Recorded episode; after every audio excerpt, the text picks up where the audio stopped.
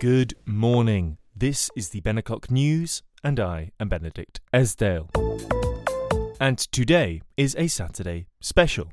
Now, after yesterday's rather frantic episode where I got far too overexcited talking about a new production that I am co directing with my dear friend Charlie, I thought it would be better to return to some more reserved news, and uh, I have been abraded by some of the members of the Ben Clock News studios here for becoming a little too personally invested in the news, and for that I can only apologise. Now, some personal news. I am yet to get a haircut. It has been commented a number of times by those near and dear to me that my hair is now officially too long. In the same vein that my room was once described as a mess, I am taking this not necessarily as a personal affront, but more as news that needs to be reported. Of course, everyone who knows me knows that everything they say to me is said in a journalistic capacity, and therefore I will, uh, I can, that is, and will uh, use everything that is said against them in a journalistic manner by reporting it in the news, uh, not in a sort of whatever you say can and will be used against you in a court of law type way when you've committed a crime. Those of you who can see me right now can attest to the length of my hair, which is uh, getting a little um, barbaric, perhaps. Uh, th- there was a sweet spot about perhaps uh, a week ago where I really liked the length, and uh, it was commented on that it looked good. It was a good length, and people even said, "Wow, I, I, I quite like your hair uh, longer." And then a week later, every single one of those people changed their minds and said, no, no more, uh, get it cut immediately, um, or I will never speak to you again. Some news from the culinary world. Now, my girlfriend and I cooked a dinner for ourselves and one of my housemates the other night, and the basis of that was from a book of 101 one pot recipes, which my other housemate picked up from a charity shop for just one pound, which is news in and of itself. But the news from this book was that there are 101 things you can cook in one pot, and one of those things was a cheesy vegetable hot pot type thing and this hot pot uh, consisted of mostly leeks, mushrooms, uh, some other vegetables, and then, of course, cream cheese, creme fraiche, I believe, and some other cheeses, and then thinly sliced layered potatoes placed on top, and the whole thing baked in the oven, or maybe actually put in the microwave at one point. There was a lot of microwaving going on in this book. It was it's quite an old book, perhaps a little more old-fashioned in its cooking techniques, more use of the microwave than the oven, as one might expect.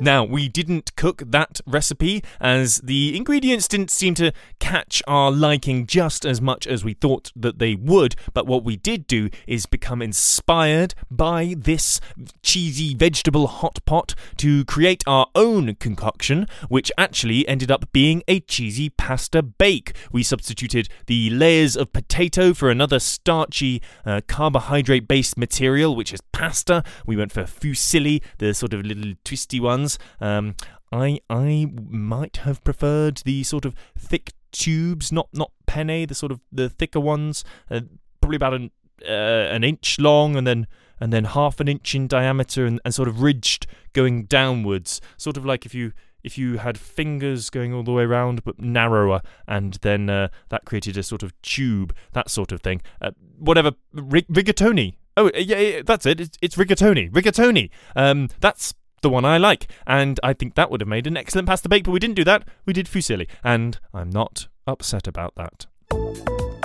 and we picked some of our favourite ingredients to go into this pasta bake. Some perhaps slightly unorthodox things went into there. Uh, we caramelized our own onions. Uh, we had sun dried tomatoes, which which we didn't sun dry ourselves, uh, not being uh, the sun. Uh, only the sun can truly sun dry a tomato. Otherwise, they're just dried tomatoes, which doesn't sound very appealing at all. Then we also added sweet potato, which we had roasted, chopped up small and roasted. The sweet potato went a little bit mushy, but that only added to the delicious sauciness of the thing in the end. We also added some thinly sliced and roasted peppers, which were delicious as well, just roasted simply with oil, salt, and pepper.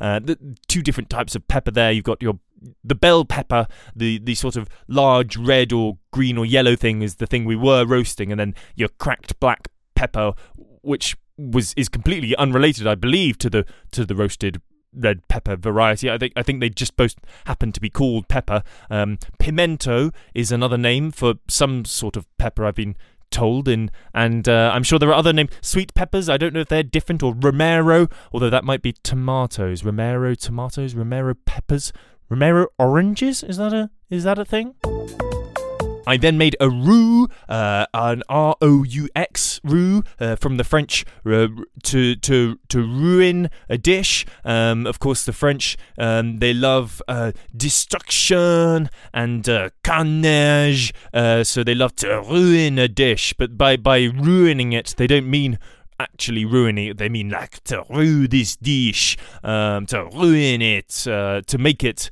to make it ruined. Um, which, which, of course, to most people, you think, oh, you've ruined this dish, but no, that's that's the proper French way of cooking is to ruin it. Uh, so we made the roux and added double the amount of cheese you might expect in both a cheddar and a mozzarella form, and then and and uh, you make it with milk. Uh, the the milk came before, but the, the it, it, was cheesy and delicious. Is the point I'm trying to make here. And we also added chopped parsley into that and garlic, of course. And that was our pasta bake. Topped the thing off with breadcrumbs and some more cheese. Shoved it in the oven, and lo, we we came out with uh, about seven portions of a delicious cheesy uh, pasta bake and I will be posting that recipe on my new recipe podcast, which will be no, no, God, I need to stop doing that. I'm, I'm not making any more podcasts based off the back of this one. This is it.